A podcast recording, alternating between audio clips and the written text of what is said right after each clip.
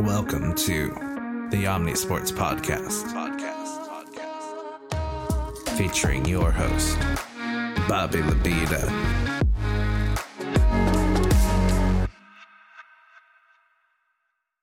Hi, everyone. Welcome back to another week here at the Omni Sports NBA podcast. We're going to recap week 14. And if you are in a situation where, I don't know, work kicked your butt this whole last week and you have no idea what's going on in the NBA world, don't worry. I got your back. But before we jump into a recap for everything, I just want to talk about something that's really cool. Today, for the very first time on the podcast, it doesn't just have to be a podcast.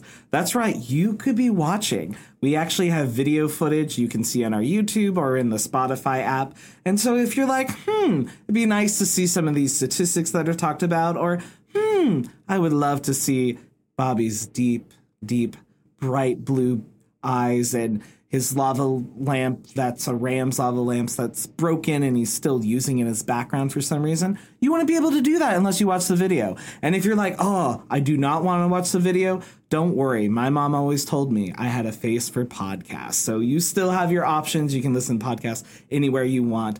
But before we hop into it, we need to hop into our sponsor for this week. If you're unfamiliar with this podcast, every week we have a fake sponsor until one day we have a real sponsor. But if you're looking to support the show, you can subscribe on Spotify and you will get early access to some of our special upcoming episodes that have nothing to do with basketball, but have to do with other sports. But our sponsor this week is doing big things because that's what's happening in the NBA. As we're going to talk about, we had some crazy, crazy stat lines this week. And you know what? This pod, this YouTube channel, we're doing big things this year in 2024. And if you haven't done a big thing recently, I hope you do a big thing soon. But let's get into those storylines of the week.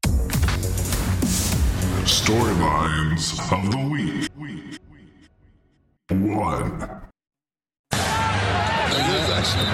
And they got to get rid of the, they got to get rid of the bat. play. They got to get rid of the bat. I mean, it, the bat almost hit I've Ant. never, I've never seen And- Ant and- flinch in my life. And the, the Coyote is Johnny on the spot. This is not new for the Coyote. oh, he's getting sauced by the bat. The fact that they have the net ready. And just trying to. This would be one of the more incredible feats if, in a costume, the mascot is able to catch the bat.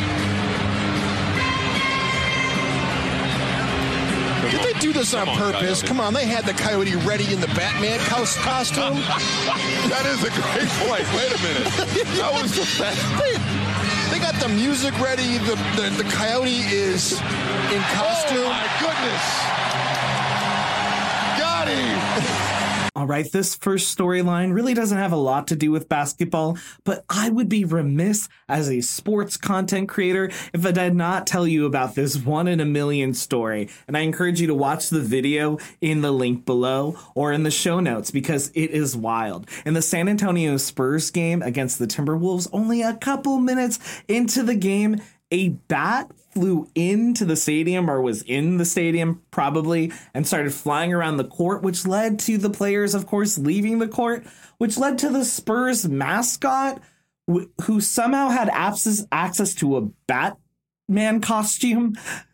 Went up with a giant net, and so you got this coyote in a Batman costume swinging around, and it looks like this surreal, like you're having a fever dream, like the drugs hit a little too hard. You, your eyes can't believe what you're seeing.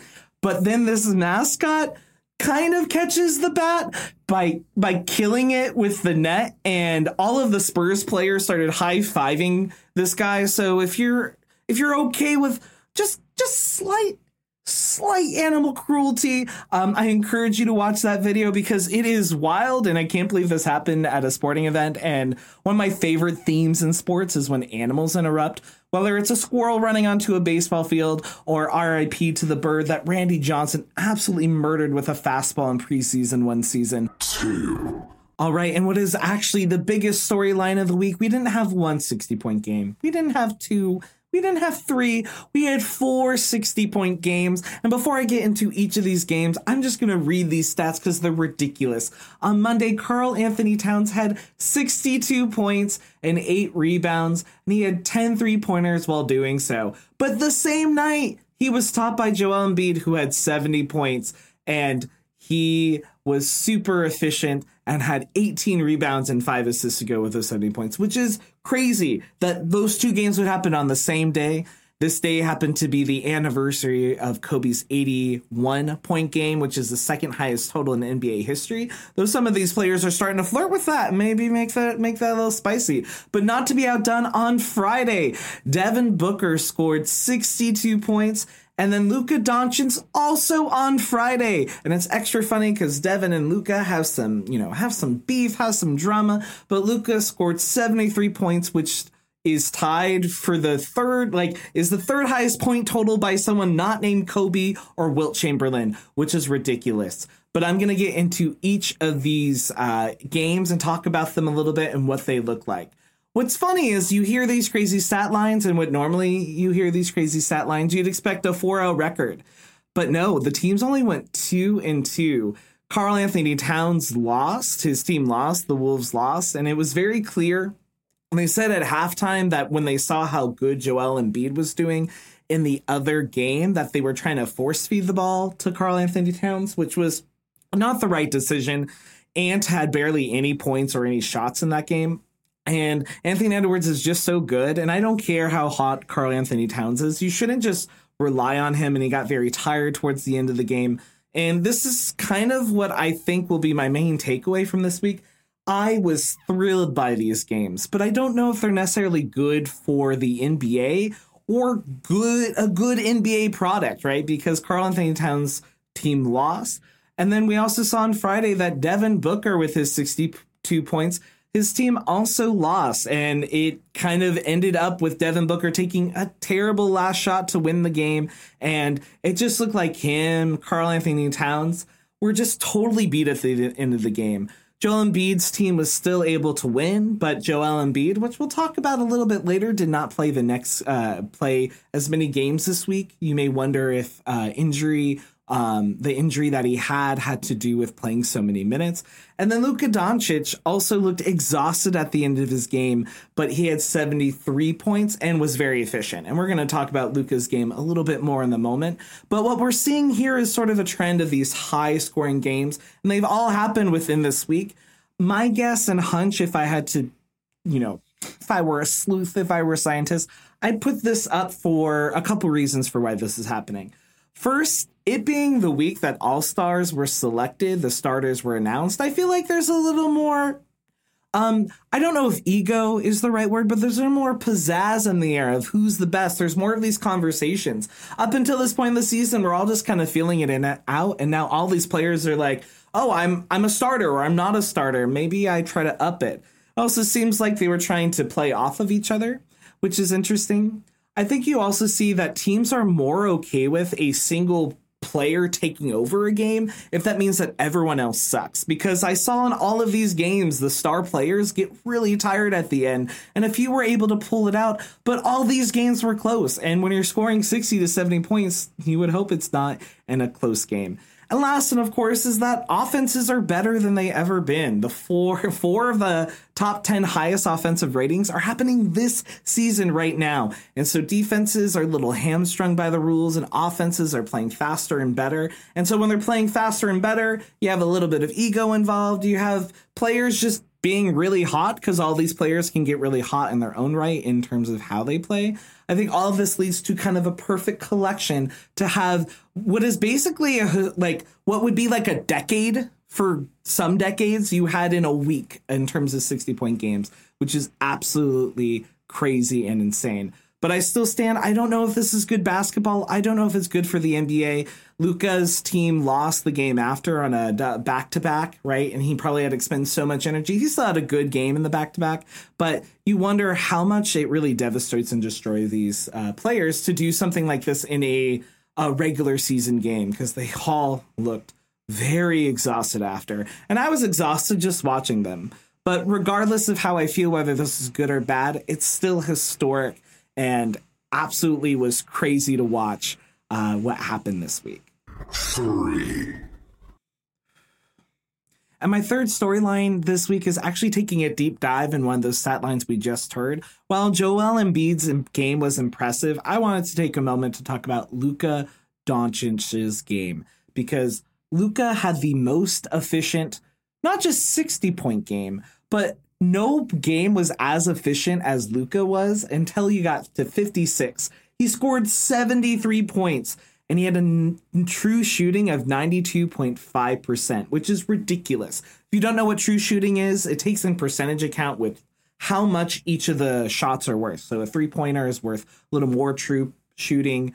Um, two is worth a little less, and of course, a free throw is worth the least. And prior to the game, apparently the Atlanta Hawks fans were shouting at Luka that he should get on a treadmill. Now, for a bit of context, the Hawks selected Trae Young before Luka Doncic in the same draft, and that was kind of very famous uh, in that moment because Luka had been coming off a European MVP, and so uh, some people thought he should have been the first or second pick, and he ended up being the third pick to the Mavericks, and Trae Young was picked before him. Now, I don't think these two directly have any beef or issue with each other. I could be wrong, but the media has definitely pinned them together. And as a result, I think the fans kind of internalized that and maybe were a little more aggressive to Luka. And I've noticed this trend. I've seen it with Zion, I've seen it with Luka that we're sort of weight shaming players. And uh, if you're a fan who's weight shaming players, unless you are actually genuinely athletic, um, please, I think you should um maybe shut the heck up. Luka Doncic has played more professional in, uh, minutes in basketball at age 24 than many players have played in their whole career. And here's the thing with Luka that a lot of people forget. He plays basketball often in the offseason. When he came into the league, he was had just been playing in Europe. He played in the NBA Cup for his home country. And so he's playing a lot of minutes. And I think as a result, you see this leads to um, he doesn't have the chance to maybe you know take his weight training as seriously in the off season. And also if you're paying attention he really does look leaner and a little bit more agile this year compared to last year. And we've seen that with Luka where his weight sometimes goes up and down and I think there could be an intentionality to it right? More muscle allows you to be more physical but you know to his credit he's gone a little leaner. And in that game where he played 73 minutes he played 44 of the 48 minutes and he was super necessary in that game What's funny is if you watch the game, this will sound like a weird thing to say about a 73 point game. It was the most unselfish 73 point game of all time. I know there's not a lot to compare to it, but he was still passing the ball. He was still getting good looks for his teammates. And if his teammates could actually make a basket, then we would be talking about how many assists he had on top of the fact that he had 73 points. But he scored that many points because he kind of had to. I look back to a possession in the fourth quarter with only a minute left and the game's still very close. And Luka has a pretty decently open shot for three and still chooses to pass it to his teammate. And I know Luka gets a bad rap for all these reasons. People again make fun of his weight. His, you know, they don't think he necessarily eats the best because he's been known to not have the healthiest diet. And sometimes he on court he can be a little bit of a whiner to some. Some people view him as a bit of a crybaby. But he really hasn't been that this year. And this year he's been excellent. And if you actually watch Luka, even though he puts up these stat lines, which seems like a player who's totally selfish, most of the time he's not. I genuinely think most of the time he's doing what's right by his team. And keep in mind, as a 21 or 22 year old, he carried the Mavericks to the Western Conference Championship. Yes, they lost, but Luka shouldn't be slept on just because we find reasons to dislike him. News and notes. All right, we have three news and notes that we're going to look at this week. The first big news and note is a trade. Yes, we're having another trade and expect probably every week for there to be a new trade for me to update you with until the NBA trade deadline. So this trade this week involved the Charlotte Hornets and the Miami Heat. The Charlotte Hornets acquired a 2027 first round draft pick and Kyle Lowry from from Miami in exchange for Terry Rozier. So uh, you see Terry, who's been really good for the Charlotte Hornets and throughout his career has been a pretty decent playmaker when it comes to scoring, be traded for Kyle Lowry. Now, Kyle Lowry, I think, has had an amazing career. He was on the great, you know, he was on good Raptors teams. He's been a good player on the Heat.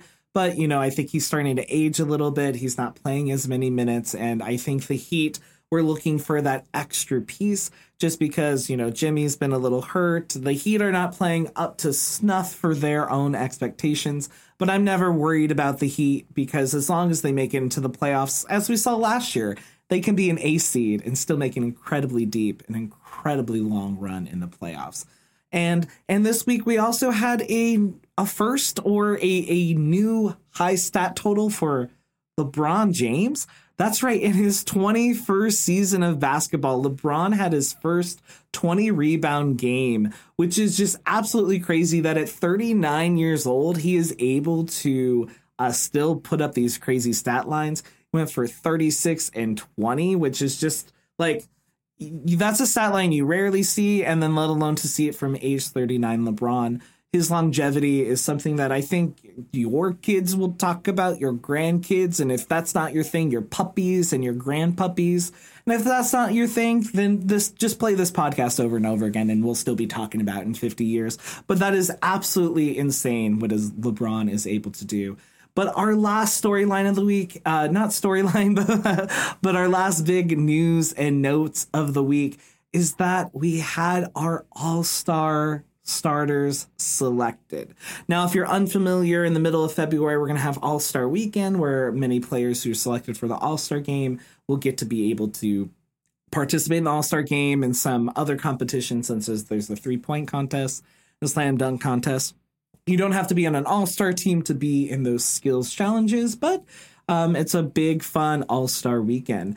And the top five starters for each conference are announced with a team captain. So in the East, we have Giannis Antetokounmpo, we have Joel Embiid, Jace, Jayson Tatum, Tyrese Halliburton, and Damian Lillard. And your captain is Giannis. And in the West, we have LeBron James, Kevin Durant, Nikola Jokic, Luka Doncic, and Shai Gilgeous Alexander. And LeBron is your team captain. So, looking at these starters, overall, I think these starters make a lot of sense. The way that this is determined is through both a fan vote, coach vote, and player vote. And as a result, everyone feels like it's wrong. The players feel like it's wrong because there's input from the coaches and from the fans. The fans feel it's wrong because there's input from the players and the coaches. And the coaches feel it's wrong because there's input from the players and the fans. It's just a great wide old mess where no one is happy. But I think generally these teams make sense. Only considerations I would make is while I think Dame is an amazing player and his talent is that worthy of an all star starter. I don't know if it makes sense a to have two Bucks who are not even the first seed in the East and not even this. Uh, or I think they're the second seed now.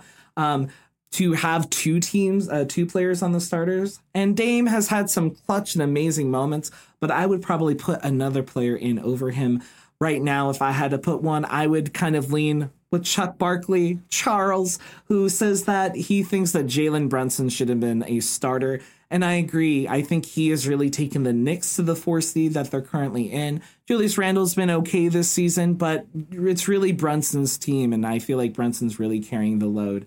And he's just playing great every day, and he's efficient. And so that would be my only change in the East. When you look at the West, you have Kevin Durant, which makes a lot of sense. He's playing great from um, he's playing great from three you know, I could see if you wouldn't pick him just because the Suns aren't doing as well. Jokic, how do you not pick him? Doncic and Shai, again, how do you not pick them? And then when it when we look at LeBron, I love LeBron. I don't know if his season necessarily necessitates to be a um, a team starter, let alone the team captain. But when you're LeBron and your 21st season and still putting up amazing stats and doing so well, I think it makes sense, especially with a fan vote, why LeBron would be the team captain. But I think if we're being honest and realistic with play, he's definitely an all star and definitely up there, but I don't know if he's in the top five. And maybe that's considered a spicy take to some, but, um, you know, I think it's hard sometimes when you look at these sorts of things as how much does the depth or how good the team around them factor. Do you really want a player that's truly carrying a team, but they have to carry a team because it's so bad? Or do you really care about how well the team is doing in terms of seeding? There's lots of different approaches and how you can and how you can look at this. And I think a lot of voters will have their, their different perspectives, but those are mine. But as you can um, you can expect next week's episode, we're going to talk about the All Star Reserve players, and those are the players that are picked to also play in the game, and you will get seven more from each conference for a total of 12. NBA, I still think we should have 15 to match the all NBA honors because there's three NBA all NBA teams. We should have the equivalent of three All Star teams, or 15 players is what you'd have on a full roster anyway. So NBA, we should get on it. We're going streaky! In this week's trend segment, we're going to be looking at two things. First, where do players stand when it comes to the end season words in terms of their games? And does Joel Embiid keep avoiding the Denver Nuggets? But first, let's look at the games played. So, if you're unfamiliar, in previous years, you could win any award in the NBA, and there was no threshold for how many games you had to play. You just had to play a certain amount of games that the voters felt was appropriate. But now, as of last year, you have to get at least 65 games in in order to be considered for these awards, such as Defensive Player of the Year, MVP, All NBA, etc.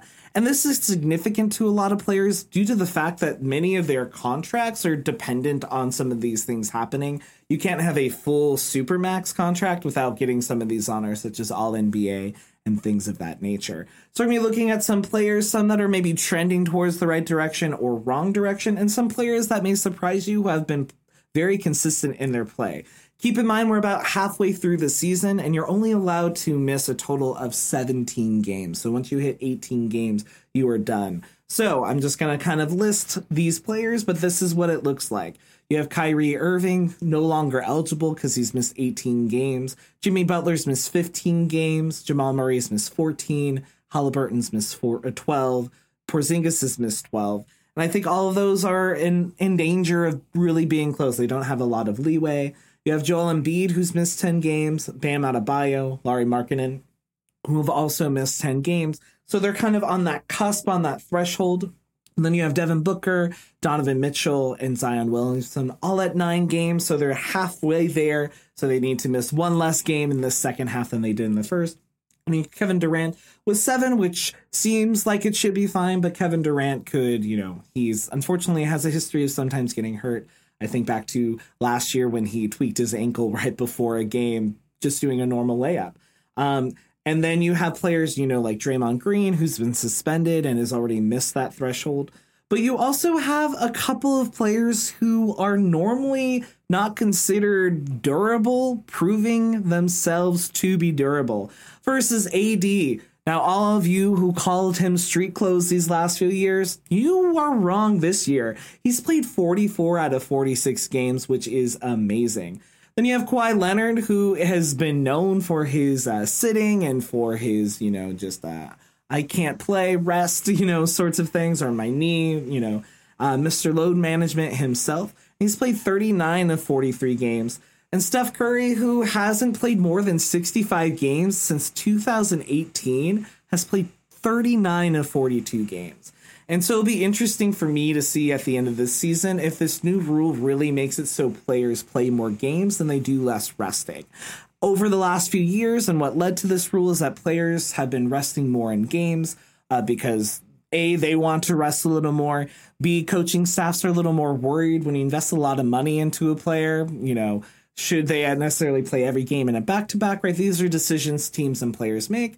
But the problem is, as a fan, and I experienced this this week where I went to a uh, the Lakers and Clippers game, and LeBron James did not play. This will be the probably the only Lakers game I get to see this year, and I don't get to see the best or one of the best players, you know, all time uh, doing it because he had to sit out that game. And fans feel that pain when they spend a lot of money in order to go to these games, and the players sit out. I don't fault the players, but I also don't fault the NBA for trying to encourage players to load manage a little less and actually get involved in what's going on. Which leads us to another trend of sitting out, but a little more specific of a trend. We'll listen here.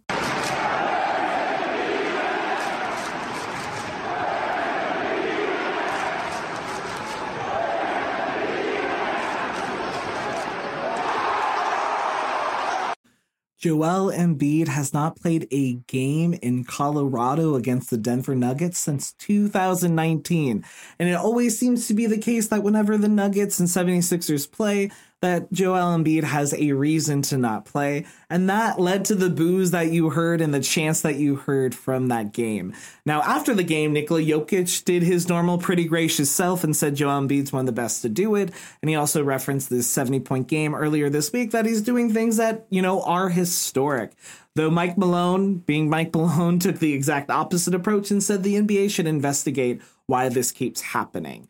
And this has been a big storyline, even dating back to last year, because last year in the final stretch of sort of the heated and contentious MVP race between Nikola Jokic and Joel Embiid, they kind of traded off not playing against each other and it kind of felt like no one wanted to like to I'm going to beat you head to head in order to win the MVP and Joel Embiid famously sat out a couple games towards the end which frustrated a lot of Nuggets and Jokic supporters. And for those who don't know, Jokic had won the previous two MVPs, and last year seemed pretty poised to do it for a third time in a row. All his underlying metrics were just as good for the most part as his previous seasons, but Joel Embiid sort of won the what we would call the narrative battle. Um, I do think he was an amazing player, and I think him getting MVP was not undeserved but I do think that the media kind of turned against Jokic for some reason. And now we sort of see the flip side when last year Jokic did not get the MVP, but his team won the championship. And so I think Joel might get clowned a little bit more on this until he actually chooses to play against him uh, against Nikola Jokic. I don't know if he's purposely trying to avoid him. I do think he was genuinely hurt this time, but I can't speak to previous times. And also, I get it. I myself wouldn't want to face Big Honey either, unless it was with lots of honey. what? That's right. We have a new segment this week where I get to toot toot my own horn. Now, if you're unfamiliar with this show, we have a normal segment called Bobby is a Dum Dum. And it's a fan favorite. In fact, when I talk to people and see them on the street who listen to this show, that is usually the segment they talk about the most. And they start singing the song to me. Bobby is a dum dum. And while I want to be a person who always admits when he m- makes mistakes, I also want to be a person who admits when I do something pretty correct. And the thing I did correct was two weeks ago in week 11, I did a West prediction of how the West was doing. And while I'm not perfect with my prediction because my five and six predictions are currently the seventh and eighth seeds, I just want to say that my predictions for the first, second, third, and fourth seed are all currently exactly as I predicted them a few weeks ago when these teams were not in those places. I said that the Nuggets would be in fourth because they're a great team, but they don't necessarily always have to give it their all and don't always have to always do in the regular season, and they always tend to deal with injuries. I said that the Clippers, who are trending up, I think will be my third seed, which they currently are. While the Clippers are going up very fast, they are a couple games behind the first and second teams in the Western Conference. And I also think that, you know, with these players, they've been playing great and gelling great, but when they play against big competition, which so far they've been able to beat, but I think in the long run, you may see a few more missed games I could see a world where the Clippers look like they've clinched. Kawhi and some of the players gotten to their 65 game threshold and they relaxed towards the end.